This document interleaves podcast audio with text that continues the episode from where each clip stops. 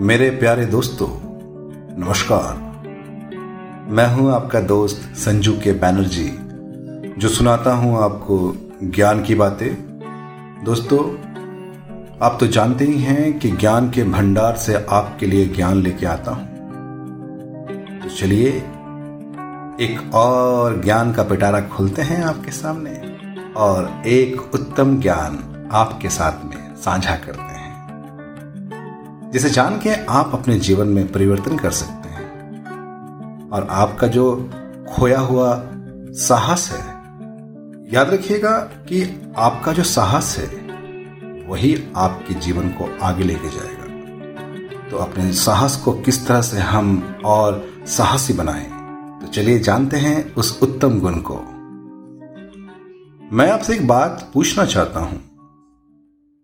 जंगल का राजा शेर क्यों कभी आपने सोचा है? तो चलिए कोई बात नहीं। अगर आपने नहीं सोचा है तो मैं आपको बताऊँगा, जंगल का राजा शेर क्यों है? यह तथ्य निर्वाद है कि जंगल का राजा शेर होता है। हमने इसे एक तथ्य, एक सत्य इसलिए माना क्योंकि सभी ने शेर को राजा जैसा बर्ताव करते ही देखा। ताकतवर, निडर, साहसी और अपनी मर्ज़ी का मालिक। लेकिन अगर हम गुणों की बात करें तो जंगल के दूसरे जानवर में भी बड़े बड़े गुण दिखते हैं।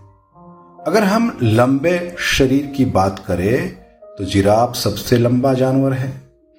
उसके सामने शेर दिखाई भी नहीं देता। हाथी शेर के मुकाबले कहीं ज़्यादा ताकतवर होता है। अगर शिकंजे में आ जाए तो वह शेर को अपनी सूंड में, लपेट आसमान में ऊँचा उछाल सकता है।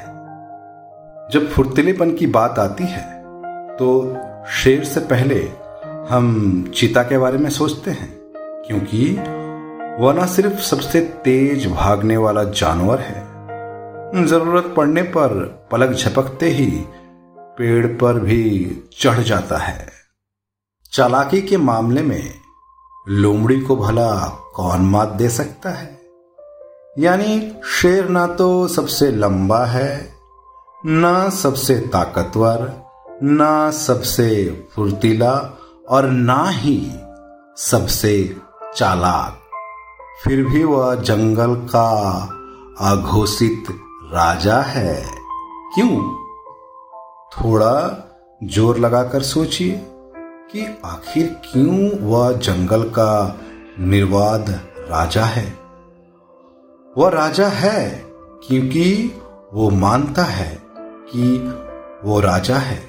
उसके मानने के कारण ही तो वह जंगल का राजा है। वह अंदर से महसूस करता है कि वो राजा है। जिस दिन वो खुद को राजा मानना बंद कर देगा, उस दिन वो जंगल का राजा नहीं रहेगा। जो शेर नहीं मानता कि वो राजा है तो राजा जैसा जीवन भी नहीं जी पाता। उसे जंगली कुत्ते या लकड़बग्घे नोच डालते। भैंसे उसका काम तमाम कर देता है। तो ये सारा खेल अंदर से खुद को राजा मानने का है। शेर की तरह अगर आप भी अपने को कुछ माने तो आप पर भी यह बात लागू हो जाएगी। दरअसल जब आप किसी बात पर पूरा भरोसा करते हैं तो ये भरोसा आपके अचेतन मन में चला जाता है। और आचेतन मन का लिंक सीधे ब्रह्मांड की शक्तियों से होता है।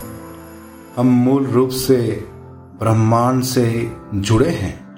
हमारे भीतर ब्रह्मांड की शक्तियाँ भरी हुई है। और ये शक्तियाँ हमें तभी प्राप्त होगी जब हमें खुद पर पूरा यकीन होगा।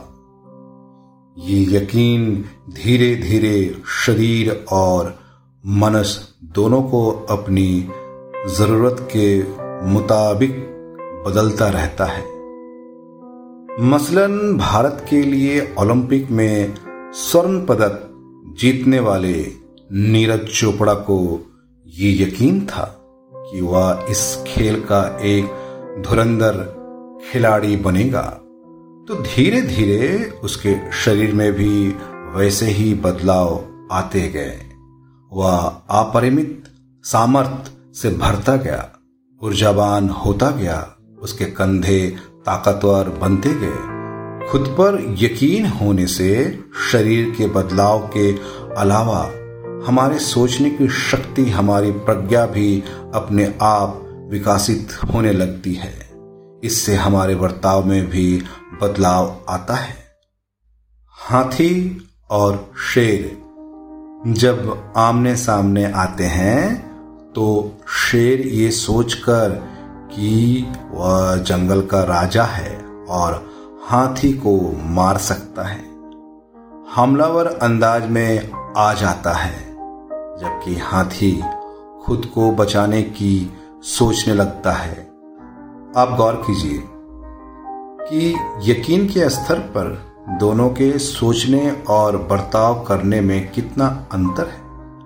हमारे जीवन में भी सुबह उठने से लेकर रात को सोने तक पूरे दिन हमारा खुद पर यकीन ही हमारे बर्ताव को संचलित करता है।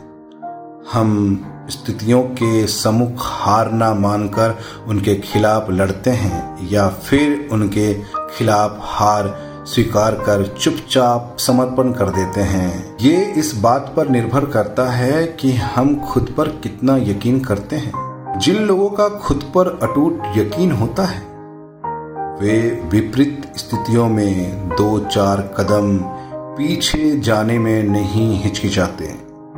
वे पीछे कदम हटाने में जरा भी नहीं घबराते, क्योंकि वे जानते हैं कि स्थितियाँ के अनुकूल होते ही वह बहुत तेज़ी से आगे बढ़ेंगे। ये ऐसा ही है, जैसे चैंपियन धावक आखिरी समय तक सबसे आगे दौड़ने वाले के पीछे बना रहता है। वह उसके पीछे दौड़ता रहता है, पर उसे खुद पर यकीन होता है कि जब फिनिश लाइन करीब आएगी तो वह आगे निकल जाएगा। तो खुद पर अपने यकीन को कभी डिगने ना दे, उस पर कभी कोई शक ना करे। बस इतना ही आप सुनिश्चित करें, बाकी सब आपके यकीन पर सोची गई अचेतन मन की शक्तियाँ खुद सुनिश्चित करेगी। तो मैं आप सभी को एक बात कहना चाहूँगा। आप अपने भरोसा को कभी भी गिरने मत दीजिए।